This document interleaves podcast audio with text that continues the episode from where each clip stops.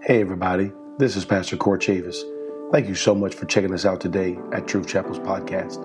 If this word has blessed your spirit or encouraged you, take a moment and leave us a quick review. Also, check us out at truth chapel.com or any of our social media outlets Twitter, Facebook, or Instagram. God bless, and I pray you enjoy. Amen. Anybody ready for the word tonight? Amen. I don't want to I don't want to belabor the point because I'm going to try to get through several things tonight that I feel the Lord has laid on my heart for this moment for uh, this service tonight. And uh, if you have your Bible, you can turn me very quickly uh, to Matthew 26. Matthew 26, I'm going to begin in verse 36. Matthew 26, 36. I'll summarize very quickly, and then I'm going to move on to some new points. I began this a couple Wednesday nights ago, finding Gethsemane, and I believe that the Lord is going to uh, heal us in 2020. Uh, how many were here on Sunday for Vision Sunday? How many were in the house on Vision Sunday? How many are excited about what the Lord is about to do among us? Excited about what's going on.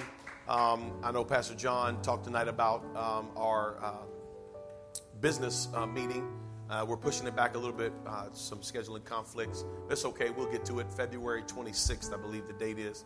February 26th, the last Wednesday night in February. And we're going to come together. We're going to have a, a great time. Think about having party hats and some streamers and stuff. I'm just, I'm just thankful for what God is doing and what God is doing now, what He's about to do. Amen. And so don't miss that. Be here for that. If you're a member of Truth Chapel, be here for that. February the 26th is going to be a great time. Amen. Uh, Matthew 26 and 36. When you have it, just shout, I got it. Listen what the, the, uh, the Lord's uh, the word says. It says, Then cometh Jesus with them into a place called Gethsemane, and saith unto the disciples, Sit ye here while I go and pray yonder. And he took with him Peter and the two sons of Zebedee, and began to be sorrowful and very heavy. And then saith he unto them, My soul is exceeding sorrowful, even unto death Tarry ye here and watch with me. And he went a little further and fell on his face and prayed, saying, Oh, my father, if it be possible, let this cup pass from me. Nevertheless, not as I will, but as thy will. And he cometh unto the disciple and findeth them asleep, and saith unto Peter, What, what? Could ye not watch with me one hour? Watch and pray that ye enter not into temptation. The spirit indeed is willing, but the flesh is weak. He went away again the second time and prayed, saying, Oh, my Father, if this cup may not pass away from me, except I drink it, thy will be done. He came and found them asleep again, for their eyes were heavy, and he left them and went away again and prayed the third time, saying the same words. I want to read for you Luke 22 really quickly before I have you seated. Luke 22 and verse 43. This is the same story being told by Luke. It's just the same story. And I want, but I want to read this one scripture because it's going to make some sense in just a little while. He said, And there appeared an angel unto him from heaven, strengthening him. Now, Matthew doesn't depict this moment. Matthew doesn't paint this picture for us. Luke does. Luke says that in this middle of this prayer meeting, this three hour prayer meeting, that God sent an angel, and that angel strengthened him. Um, so tonight I'm going to continue my series in finding Gethsemane, and we're going to touch on a few points, and I believe God's going to help us. And I believe God's going to begin some stuff in some people tonight that's going to continue on, not only through 2020, but for the rest of your life. I, th- this is what I believe, and, and it's, it's, it's really what I know. It's what I know. If you will connect with what I'm teaching tonight, if you will bring this into your life, and if you'll bring Jesus into these moments, and I'm going to talk about in just a few moments. Here's what I promise you I promise you that Jesus will heal what you have failed to heal in your life. I'm not talking about your toe or your bad knee. Jesus can heal all that too, and He wants to heal all that. By His stripes, your bodies have been healed already. I'm talking about your heart. Because if your heart doesn't get healed, who cares if your body's good? Amen. I know people who are physically inept, but their heart's right, and they're fine. In wheelchairs and fine, paralyzed and fine, dying of cancer and fine. Because the heart is paramount. The emotional wounds that we carry with us are greater than the physical wounds we carry in our body. And the Lord told me that this year He wants to heal His people. So pray with me now. Lord, I thank you for your word, and I ask you now to speak into our hearts. God, help me to get out of the way. God, work through your manservant tonight. Help me get out of the way. Help uh, help this man get out of the way so that people can hear the word and be attached to the word, and that your word can heal them, help them, and not only your word, but your presence can heal them and help them. God, I pray tonight that you will bring understanding with all thy getting, get understanding. And I pray that we would get it tonight and connect to it. And God, I pray that we will not be hearers of the word, but doers of the word also. And we give you all the praise and the glory for what happens next. In Jesus' name, amen. And you may be seated in Jesus' name. Amen. Are you ready? Okay.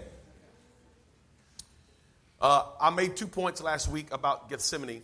Um, and, and I want to make those points over again, just a little co- connection here. Gethsemane is um, a little bit confusing because I don't, I don't know if, if you know this or not, but let me be very clear. I personally believe that Jesus is God manifest in the flesh. Amen? That the Word became flesh. There is but one God and the name that we have for him is Jesus. And um,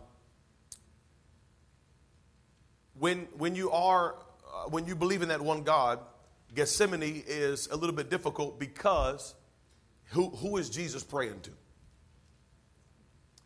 If Jesus is God, who's he talking to? Amen. Now, here's where uh, a lot of people will jump off the train right here uh, because they'll say he's talking to himself. And I don't necessarily believe that. Jesus is God manifest in the flesh. He is all man and he's all God. He's all man because he sleeps. He's all God because he wakes up and says, Peace, shut up.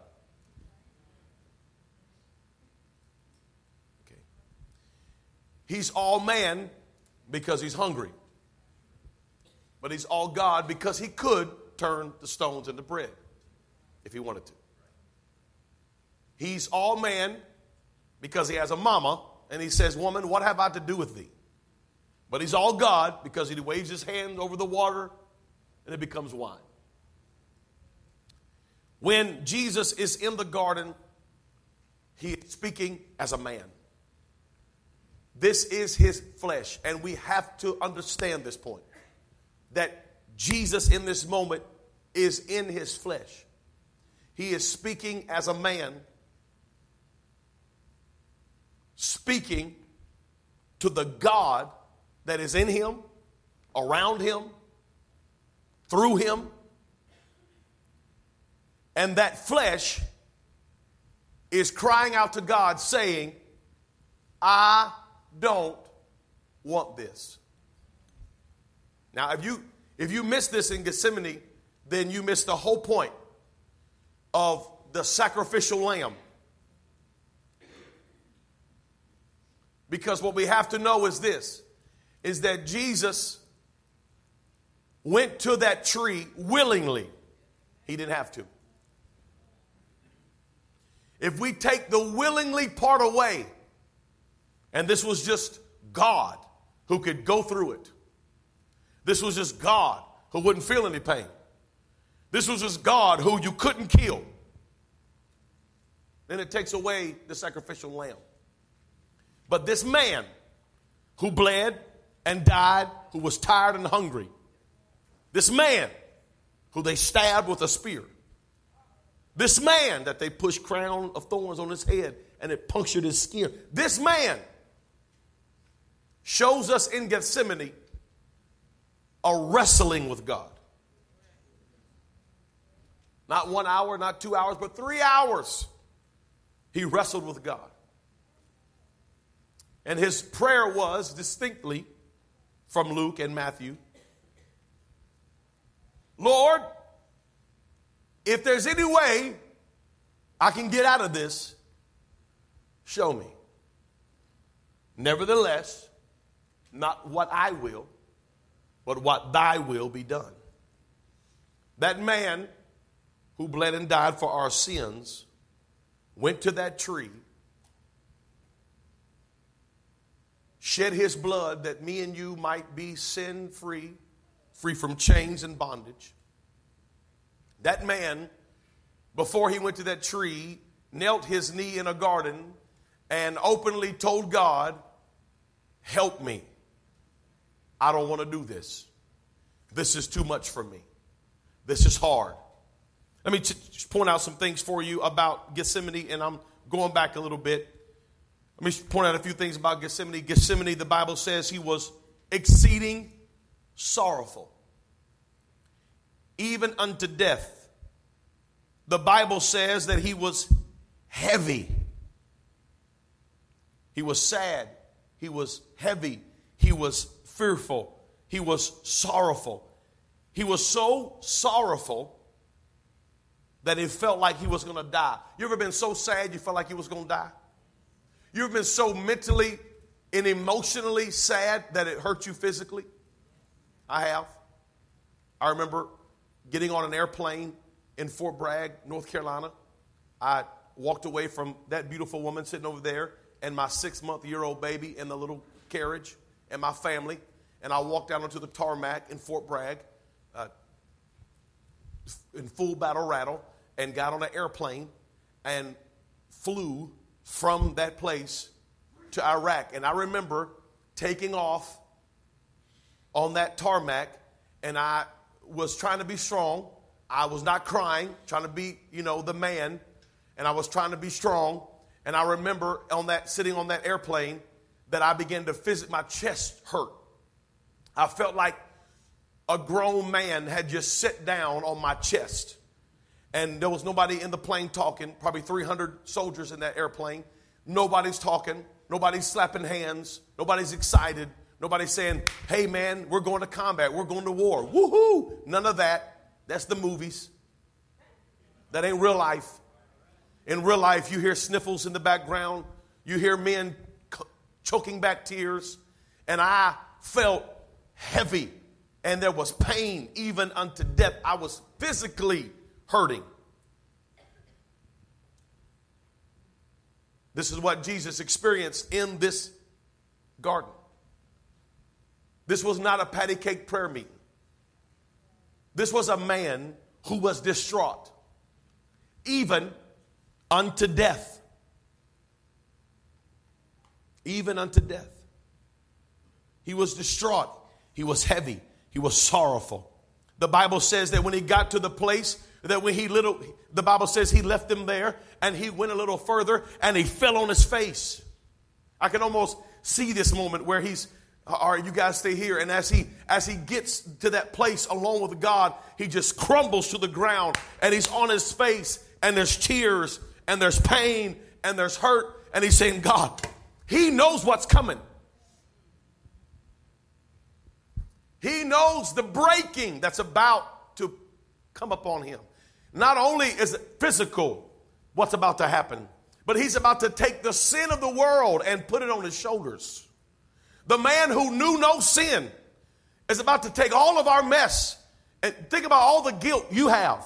Think about all the guilt you have. Times it by a hundred billion. And try to fit that into the envelope of your heart.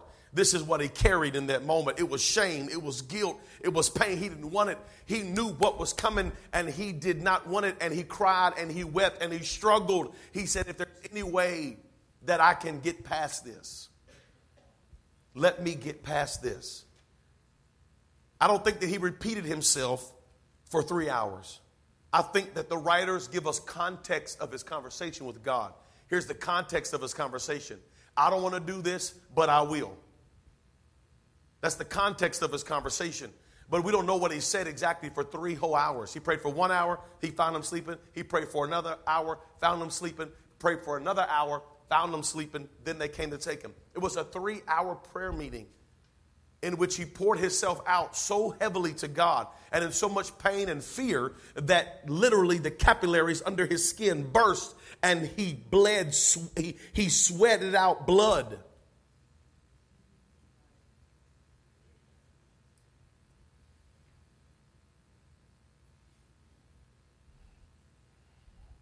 There's two things about Gethsemane that I want to bring it back to. Gethsemane is a place of, it is a safe place. And it is a place with safe people. It's a safe place and it's a place with safe people. We, we struggle to find safe places in our world today. And, and I'm going to say some things here and may, it on your nerves. That's fine. That's totally fine. I don't, I'm, not, I'm, not, I'm not here to, to, to make you happy. I'm here to bring you to a realization of something that you need to have in your life. Because we have, we have lost the Gethsemane prayer because we struggle with telling God how we really feel. You'll tell me how you really feel. But when's the last time you told God how you really feel? We'll tell each other so much stuff. We'll tell people, I am hurt, I'm wounded, I can't believe they did that. I am, I am offended, I am angry, I am, and but we, when we go to God, we don't say any of that stuff. Because somehow we lost this Gethsemane moment where God, in relationship with us, can handle what we bring to Him. You say, oh, no, no, no, no, no, no. I don't say those things to God because I respect God. No, you don't say those things to God because you don't trust God.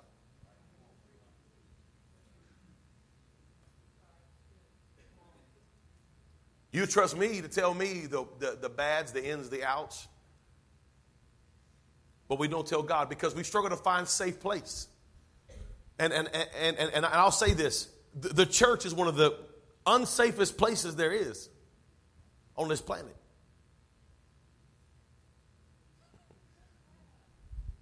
That's fine it's good. I'll say it. I'm the pastor. Church is a church is a place where it's, it's, sometimes it's just not safe up in here because people judge. People have their own ideas. And so many of us come from so many different kind of religious backgrounds, we don't really know where we stand with people. And we're afraid to really be open and really say how we truly feel because we're afraid of judgment. because churches like that sometimes. And we struggle with saved people. Who in your life can you tell everything to? Who?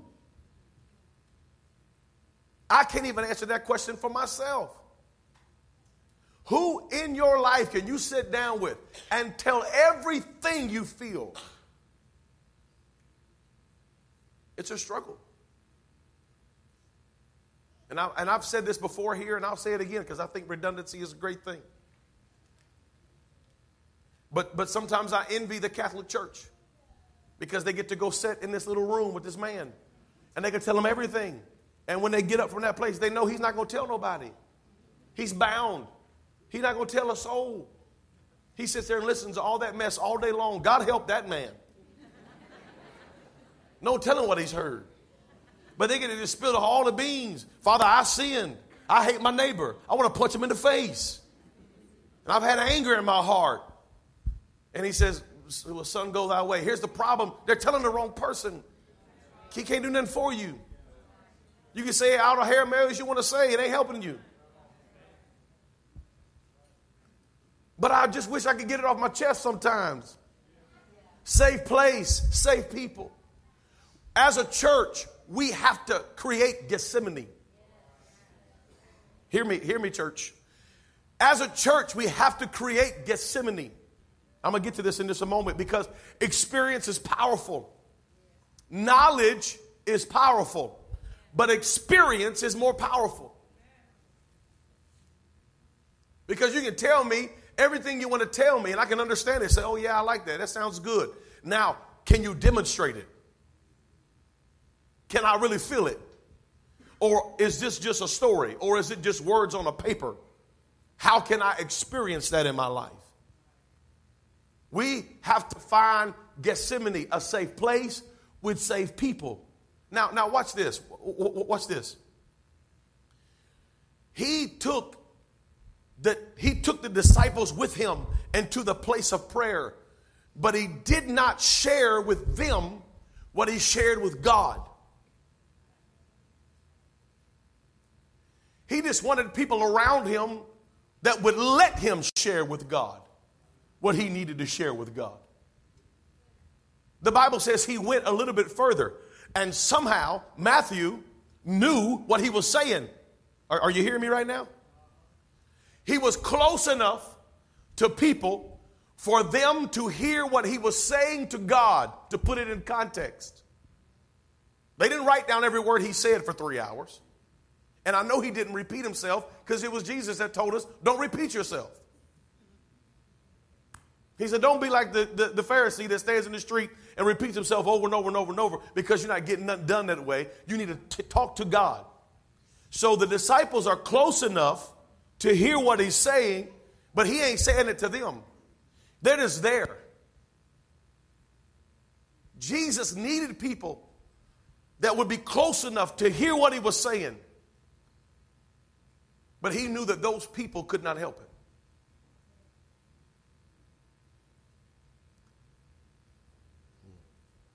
Here's what I'm saying. Some of us have gotten so close to people that we keep telling people what we should be telling God.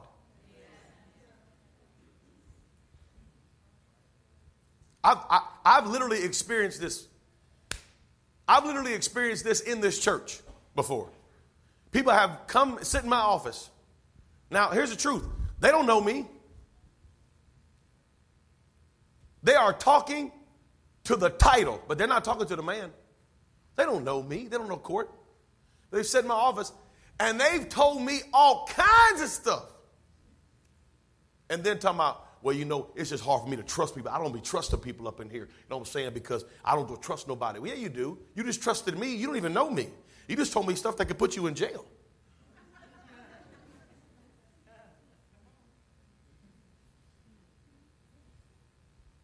You do. Matter of fact, you trust people too much. Because you're sitting in my office telling me you don't trust nobody, but I've already heard this story from four people in this church. So you obviously told them. Matter of fact, you tell everybody who will sit still long enough for you to tell them. You tell them everything. Oh, let me tell you what happened when I was three. Blah, blah, blah, blah, blah, and then when I was 16, I was wearing this red shirt with this. And then, let me tell you his name. His name was Todd. And I just met you. And I can't do nothing with this. And I just can't believe I'm so, oh, I just, I, I, am so angry. I'm so mad. I can't believe they did that. I can't believe. And we done told everybody everything, ain't said nothing to God. Keep coming to church. Oh, glory to the Lamb. When's the last time you got alone with God, nobody, and said, God, I'm mad. Where were you? Where were you when they did me like that? Where were you when they broke me? Where were you when I was hurting? Oh, no, we don't ask God those questions, do we? We have been trained. we have been trained to not say those things to God. Have you ever heard somebody tell you, oh, don't ask God why? well, don't read the book of Psalms because David asked God why all the time. David said, God, where are you? Why are you afar, afar away from me? And God, why is it that when trouble comes, I can't find you? We keep telling people stuff that we should be telling God. You keep pouring out all your anger on people. Christian culture solutions don't work. Watch this.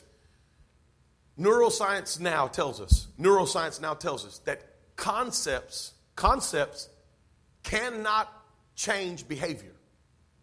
You need to write this down. If you're not writing, you should be writing. Why, why are you not writing? My God. Concepts do not change behavior. In other words, I can tell you conceptually what's wrong with you, you knowing that, but like, oh, wow, I did not realize that's what's wrong with me. You knowing that will not help you at all.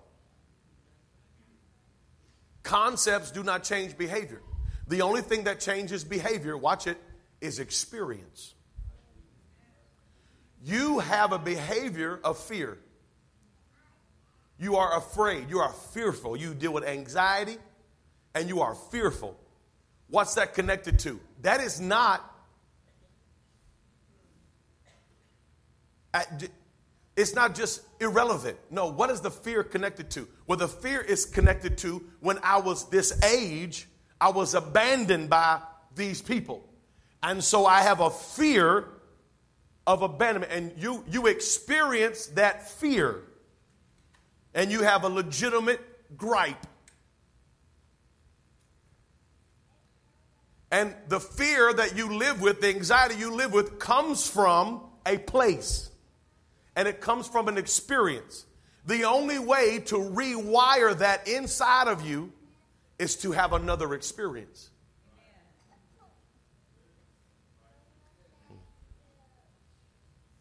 And we, and we, we, we see people with such great abhorrent behavior. We, we, we watch people. Why does she do that? Why does he do that? Why do they do that? That's so crazy. Why would they go there? Why would they say that? Why, what would make him do that? Why would he leave his family? Why would she sleep around on her husband? Why would you be involved in this? Why would you do drugs? Why would you go to drink? Why? All this abhorrent behavior is not root, it's just fruit. Abhorrent behavior is symptoms of deeper issues.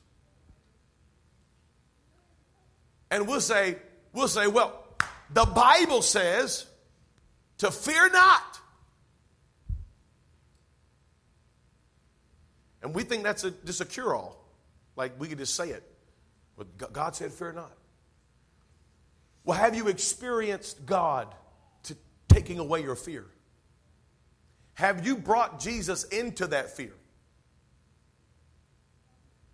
And have you experienced Him remove the fear?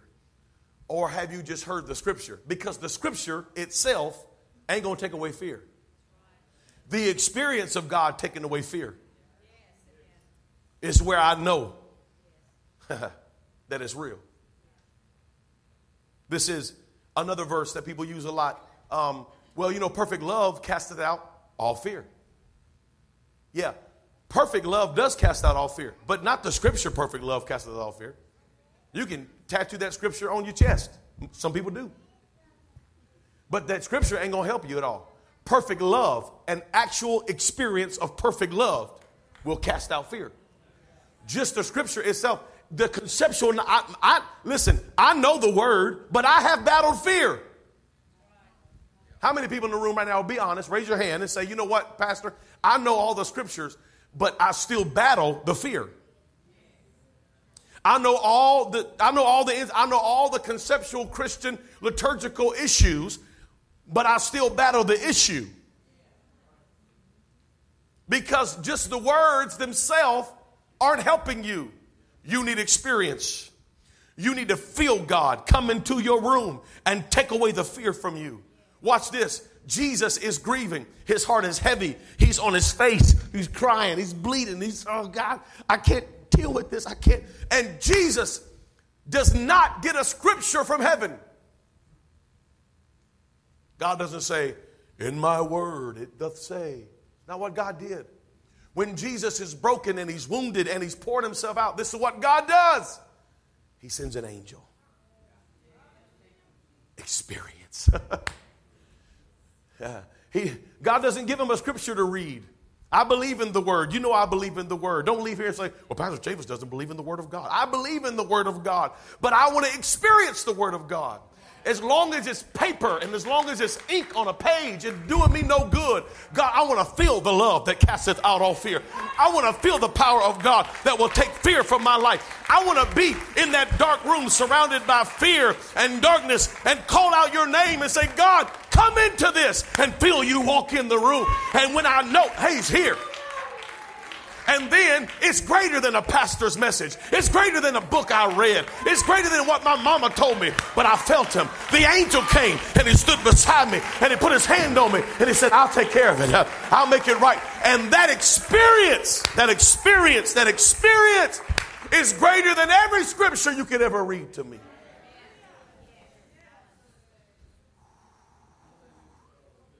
All the scripture does is prepare us for the expectation of what God can do. It's the, the, the, the, scripture prepares your expectation. I know God said, if he's for me, who can be against me? I know God said he'll never leave me nor forsake me. And so the scripture prepares me for expectation. But the experience, the experience settles my soul.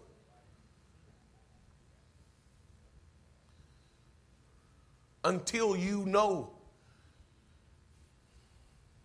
you don't know. We have to know the difference between what is true and what is real.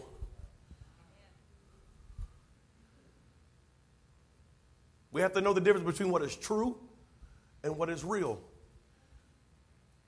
Love casteth out all fear is true, but it's not real to some of us.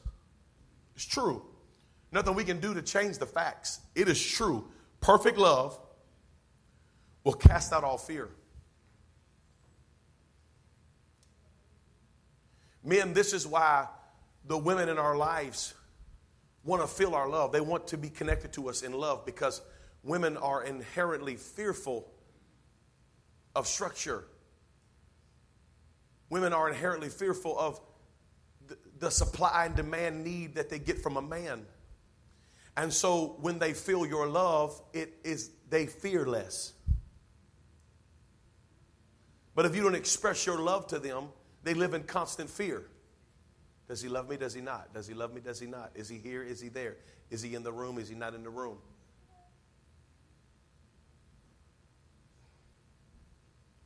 Because the experience of the perfect love is what drives out fear. Perfect love drives out all fear is true.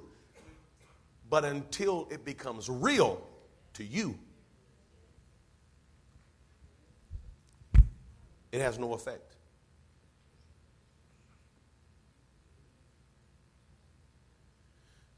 Fear not is true. He is with you is true. He will never leave you nor forsake you is true. But have you experienced it yet? Is it real? Because until it becomes real to you, real can't be true, even though true is true. I'll give you just a quick example of the, uh, the story that I'm referencing is uh, a man who adopted a young boy who was about seven or eight years old, and every day the young boy would ask uh, his stepfather, "Are you going to pick me up today from school?" "Yeah, I'll be there. 3:30. I'll be I'll be in the line. I'll be I'll pick you up." And he was there, picked him up. Next day, young boy, uh, "Are you going to be there today?" "Yeah, I'll be there today. I'm going to be there every day. I'm, I'll be there every day. Pick you up." And for months and months and months, every day the young boy would, "Hey, are you going to pick me up today? Are you going to be there? Yeah, I, am going to be there. But the problem was, is this young boy's experience was in his previous relationships that everybody let him down and promises were broken systematically over his life. And so he was trained by the tutors and governors of his life that people will let you down. And he knew this young man was this man was speaking truth. But what was real to this little boy was that people let me down. People lied to me. And until he experienced over and over this man being on time what was true could only become real through experience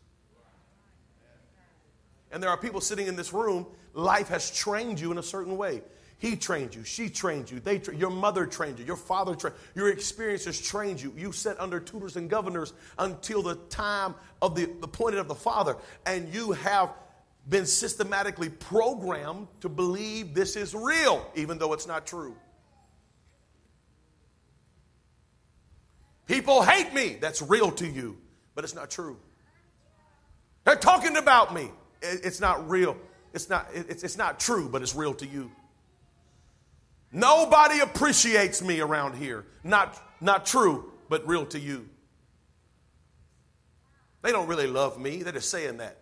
Not true, but it's real to you. They don't, they don't, they don't, they don't really care for me like they telling me they care for me. They care for you, that's true, but it's just not real to you. And until you have a system, until you have a safe place with safe people and a consistent experience, you won't believe truth until it becomes real to you. And this is why a lot of our Christian cultural solutions don't work. Because we just tell people, well, you know, God said, blah, blah, blah, blah, blah. Have a good day. And sometimes that's all we can do. Sometimes all I can do as a pastor is show you the scripture and say, listen, I know you're going through this, and I know it's a, a struggle and a trial, but let me tell you what the, what the, what the word says. The word says this. This is what the word says. And sometimes, as a leader, as a pastor, that's all I can do is point you in the right direction. But until you can bring Jesus into that experience, it won't be settled in your heart. What is true can't become real until you've experienced it. You need an experience. That's why I wouldn't go to a church that did not believe in demonstration of the power of God. Let's say that again. That's why I would not attend a church that did not believe in the demonstration of the power of God. I don't want to just know about him, I want to feel him. If this is all liturgical and we're just sitting here for a lesson and I'm just going to get knowledge, knowledge is powerful. I believe that, but experience outweighs it all. Can you feel God at your church? Can you feel him? I'm talking about can you feel him? Can you feel when he steps into the room? Because if you can't feel it, I just don't know. If I want to be a part of something, you can't. I want to experience what is in the scripture. I'm glad he did it for Moses, but I want to see your glory. And sometimes we can't have the correct conversations because we're not in a safe place and not around safe people. And we have to explain to God where we're at. I'm going to bring up three things and then I'm, I'm going to try to be done in about 10, 12 minutes. Is that okay if I, if I go to 850, is that okay? some of y'all just like totally lost right now. If you, and if you're not lost, maybe it's just you just you just you're just hoping I make sense at some point. And and if that's the case, I'm sorry. I'm just I'm pouring out my spirit to you because I have been here. Okay? I've been here. I've been the evangelist on the platform, speaking in tongues, praying people through the Holy Ghost, watching people get out of wheelchairs 27, 28, 30, 40, 50, 100 people getting the Holy Ghost at one time and going back to my hotel room and fighting the devil all night long. Oh, yeah. I've been the guy that stood in the place and let God, God filled me up and I poured into the people and I went back to my hotel room and fought the devil. I, I, I, ain't talking about I ain't talking about I had a bad night. I'm talking about I literally sweat, cried, and teared and fought the urges to just walk down the street and go to the corner and get me a 40 ounce and a blunt and just find me some weed somewhere and make it all go away. Because I know what that will do. Don't look at me like I'm crazy. I fought him. And my family saying, What's wrong with you? What's wrong? My wife saying, Baby, what's wrong? I don't know. Why can't you sleep? I don't know. And you can't tell nobody because you're supposed to be the man of God. And if you tell somebody, maybe they may kick me out because I don't have a safe place and I don't have safe people.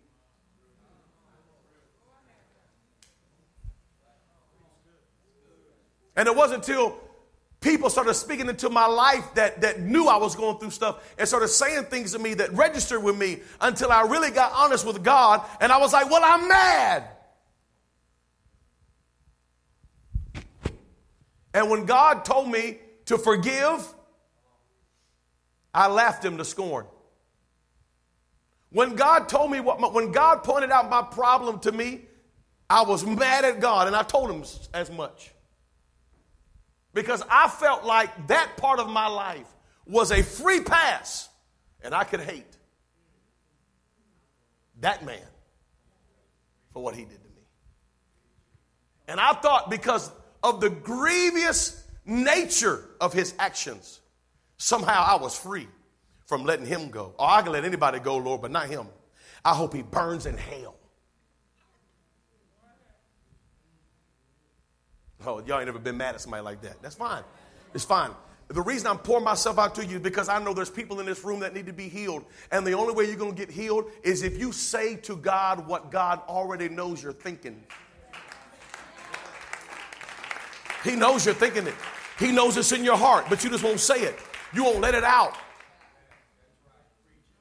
I talked about this last week, talked about, you know, it's like a married couple where you know something's wrong with your spouse. You know, but they're like, oh, no, I'm fine, I'm fine, I'm fine. I, yeah, do you love me? I love you, but, I, you know, what's wrong? I don't know. I don't know. There's nothing wrong, but you know something's wrong. And, and, and watch this. In a married relationship, you know there's something wrong. No matter how much you smile, no matter how much you smell good, look good, I know there's something wrong because it always shows up in intimacy. Because you can smile all you want to, fake it all you want to, but intimacy always brings it to the top.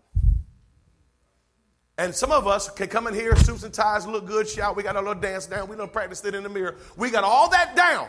But when God really wants to get intimate, we struggle. And we'll, we'll cry a tear and we'll suck it back up in that eye. Oh, yeah, I've watched you. I watched you come down here and I watched God touch you and you. oh, oh, I can't be intimate. I can't be intimate. I can't be intimate. I mean, I'm, I'm, I'm fine with shouting, looking good. I'm fine with all my credentials. I'm fine with looking the part, but I don't really want to get that close to God. Why? Because you're mad at Him and you won't tell Him. You're mad at him because he didn't show up. You're mad at him because he wasn't there. You're mad at him because all your dreams failed. You're mad at him because they left you. You're mad at him because your child died. You're mad at him because your family member died. You're mad at him because you prayed and you believed and you did all that Christian stuff, but God didn't show up and you're mad at him, but you won't tell him you're mad at him. He knows it, he feels it. He feels it every time you resist him when he tries to get close. You can say all you want to say, but it always shows up in intimacy. Oh, hallelujah. I'm, I'm getting somewhere now. I'm getting somewhere now. I feel it in the Holy Ghost. I feel the breaking because the person that you're mad at the most, you won't even tell. You'll tell me. You'll, you'll come and tell me, I'm so angry. I'm so upset. I'm so this. I'm so that. But when have you told God? When, when did you open your mouth and say, God, I can't do this? And I'm not talking about no patty cake prayer. I'm talking about a three hour Gethsemane prayer where you open up your mouth and you tell God exactly what you feel. I don't like it. I don't want to do it.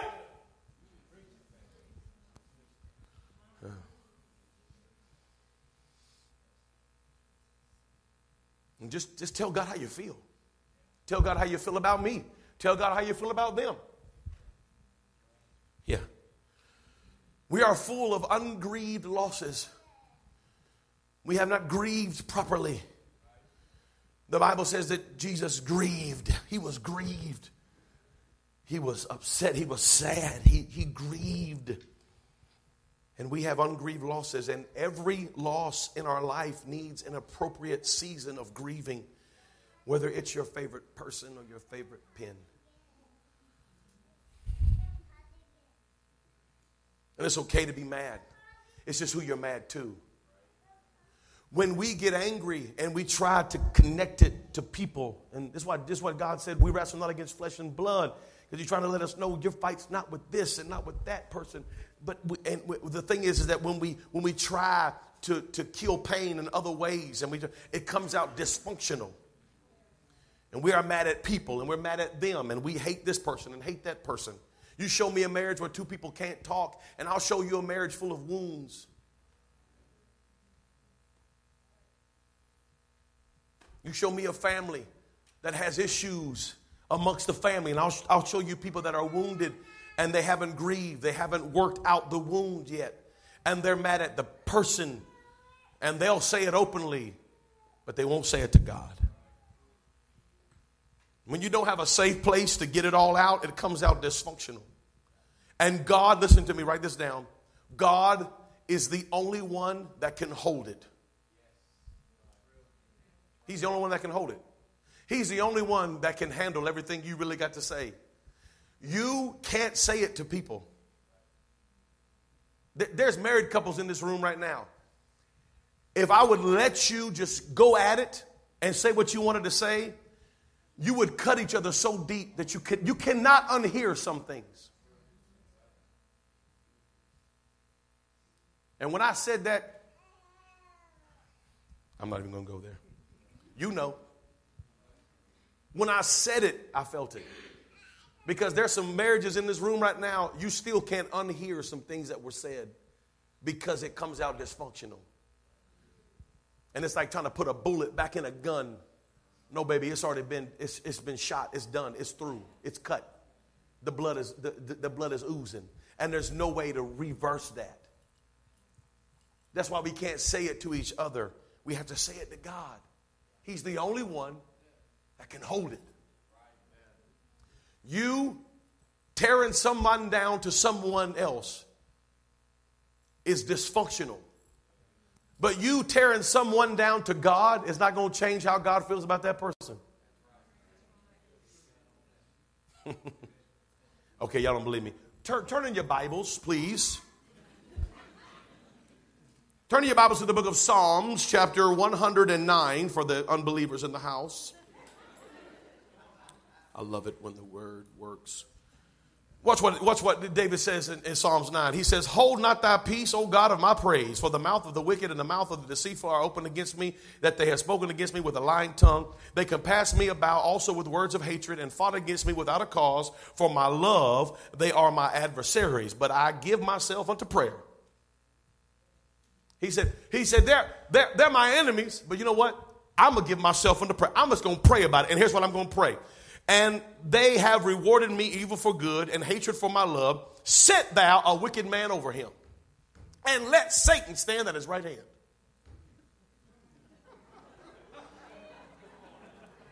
He said, Lord, I want, a, I want an evil man to rule over him, and Lord, just let Satan stand at his right hand all the time. He said, and, and when he shall be judged, let him be condemned, and let his prayer become sin. I pray, Lord, I pray that his prayer just would be sin. Let his days be few. God, let him die young.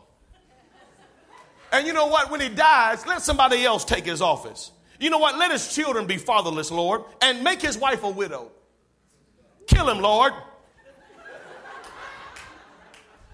Y'all, y'all reading the same Bible? You got the same Bible I got? You got a different Bible? You got a different Psalms than I got? I got the, you got the same Psalms I got because this is what he's saying in, in my Psalms. He said, Lord, I'm mad. I'm mad at him, Lord. So I'm going to go to prayer. Here's what I'm going to pray.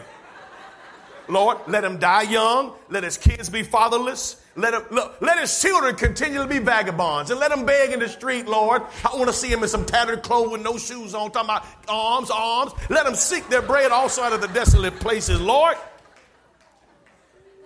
Let the extortioner catch all that he hath, and let the stranger spoil his labor. Let there be none to extend mercy unto him. Neither let there be any to favor his fatherless children. Good gracious. What did this man do to David?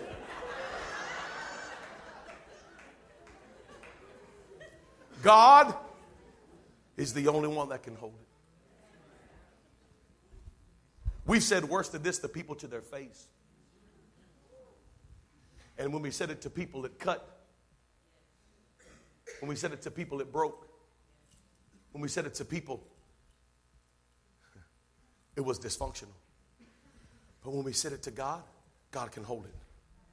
And once you get it all out, you're like, I feel better now. We, we don't pray like this. David was a man after God's own heart.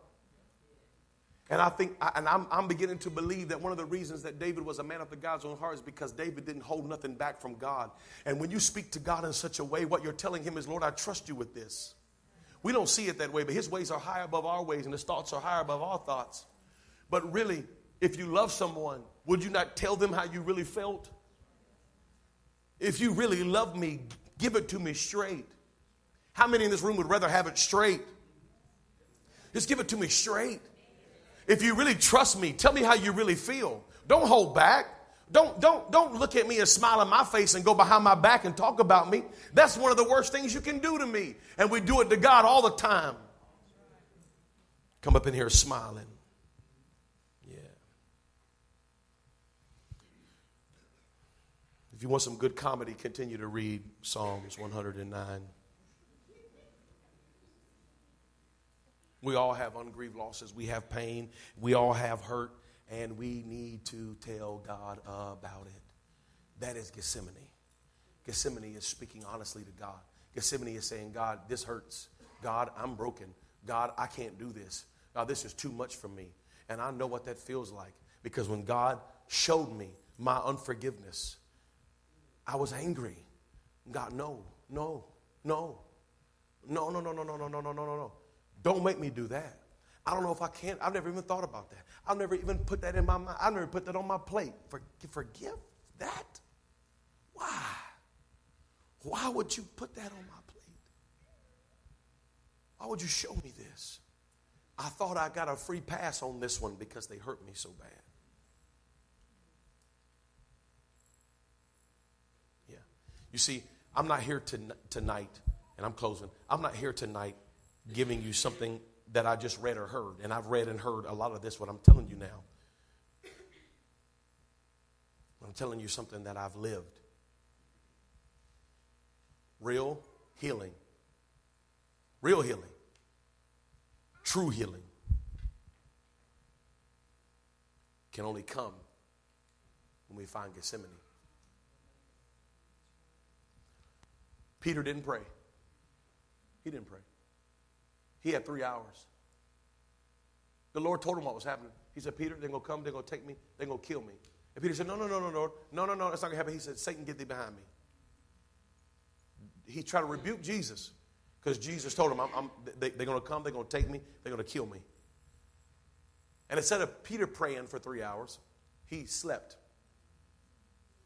Jesus prayed for three hours. They came and got him. He opened not his mouth. They tortured him. They beat him. They lied on him. They mocked him. And he let it happen. Peter didn't pray. And when they came to get him, he broke out a sword and tried to fight him in his own power.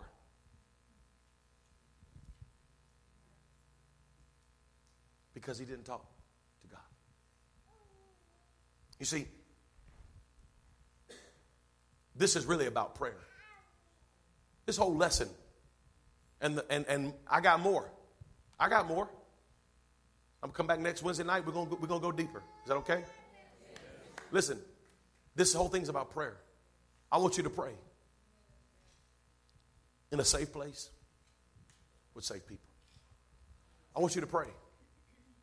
I want you to say what you really need to say, though, because it's the only way healing can come through experience. I'm going to tell you this story, and if someone wants to come play, they can play. Give, give these people hope. It's 857. Several years ago, when me and my wife lived in North Carolina, my Amanda's cousin's wife's sister was a friend of ours, came and visited. She visited for a weekend, and then on, I think it was Sunday afternoon, she drove home back to Ohio young, I think she's like 22, 23 years old. She drove back to Ohio. She got home in Ohio and she told her boyfriend, she said, I'm kind of tired, I'm going to go upstairs and lay down. She went upstairs and laid down. A couple hours later, the boyfriend was like, hmm, she's taking a long nap. I'll go get her up, see if she wants to get something to eat. Goes upstairs, she's dead. She was on birth control because she drove all the way through. A blood clot formed in her leg. And when she got home and laid down, it went to her lungs and it killed her. Of course, the boyfriend is full of guilt. He should have checked on her earlier. How this happened? It was, it was, a, it was a mess. The mother lived uh, right down the street from me and Amanda, right in the same area of land that we owned and had. So, of course, you know, we're all praying and it's just devastating. I mean, why? It's just so senseless. 20 some year old girl dying of, I mean, and it's so random. Like, who's ever heard of that before? It's just crazy. And so a couple nights uh, had went by and I saw her name was Paulette. I saw Paulette. And uh, I talked to her for a little while and I said, how you doing? She said, I don't know. She said, I'm just, I'm a mess. I'm everywhere. I said, I can imagine. Paulette's not in church, not, not necessarily a Christian. I believe she loves God all those things, but not necessarily a Christian as we would think, you know, like a person who's going to church all the time, and I love Paulette if she ever sees this online. But she's not what we would consider like a you know faithful Christian going to church all the time. I said, Paulette, uh, I said, have you prayed? She said, I, she said, I can't pray. I said, why is that, Paulette? She said, because every time I try to pray, I'm so angry. She said, I just scream at God. And she said, I know that's wrong. And so I just don't pray. And my spirit was quickened. And I said, Paulette, I said, wait a minute. I said, the next time you do that, the next time you try to pray and you get so mad at God, I said, won't you just let him, let him have it? Just let him have it. Just say what you want to say. Give it to him, both barrels. I said, just, just give it to him. And she kind of looked at me like I was crazy. I said, trust me. I said, because talking to God, whether you're gentle or angry, is still talking to God. And God's a big boy, He can handle it. Just let Him have it. And we left. It was a couple weeks later. The funeral had already taken place and prayed with the family and everything. It was a tough time. I talked to Paulette and I said, "Hey, how you doing?" She said, "You know, she I'm doing good. I'm doing, I'm doing well." She said, she said, "I want to tell you something." She said the other night, she said right right before the funeral, she said I went out to my backyard and she said I went out to smoke a cigarette. She said I was in my backyard. She said I was just crying and just like, why did this happen? And she said I was thinking about it over and over again. She said finally I started just talking. And she said, so finally I just started praying. She said, and I just told God, she said, why? Why, God? She said, I yelled. She said, I did exactly what you told me to do. She said, I just gave it to him. And she's, you know, she said, this is so stupid, so senseless. Why would you do this? Why would you take my baby? And she said, I just yelled and yelled and yelled. She said, till I couldn't yell no more. So I cried and mad and screaming. She finally, just, oh, you know. And she said, I felt him come in that backyard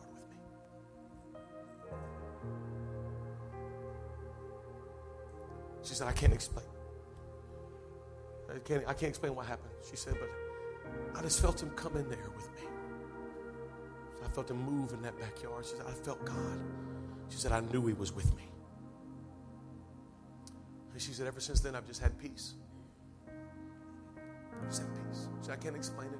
I don't know what happened. She said, but I've just had peace.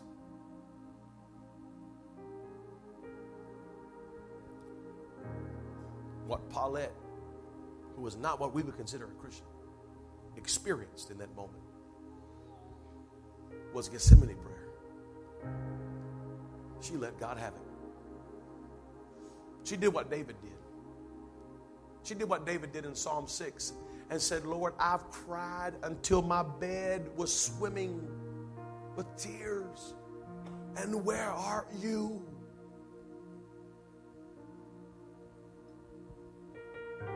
She did what Jacob did in the desert. And she wrestled until she got something.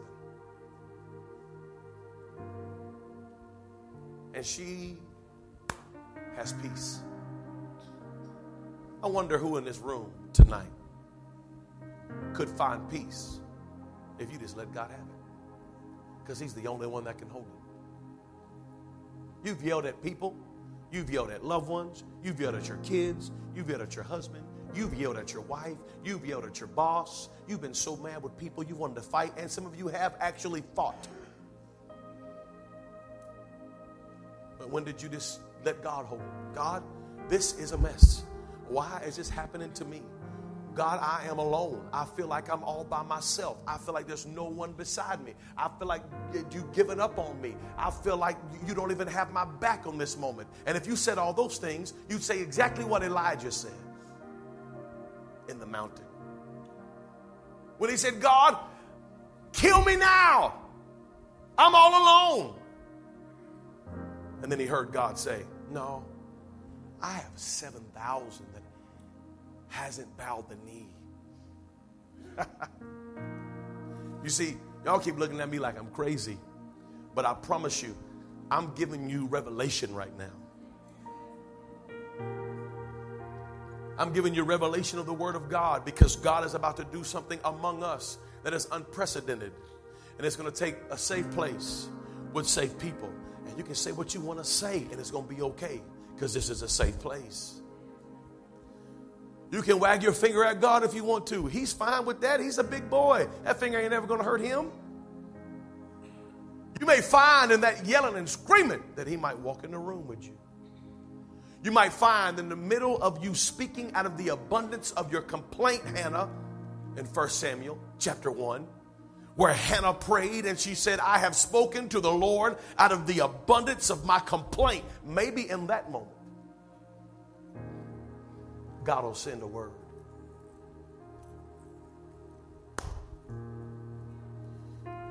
Maybe on top of a mountain, you can say, God, I'm not leaving till you show me your glory. Maybe God will show you.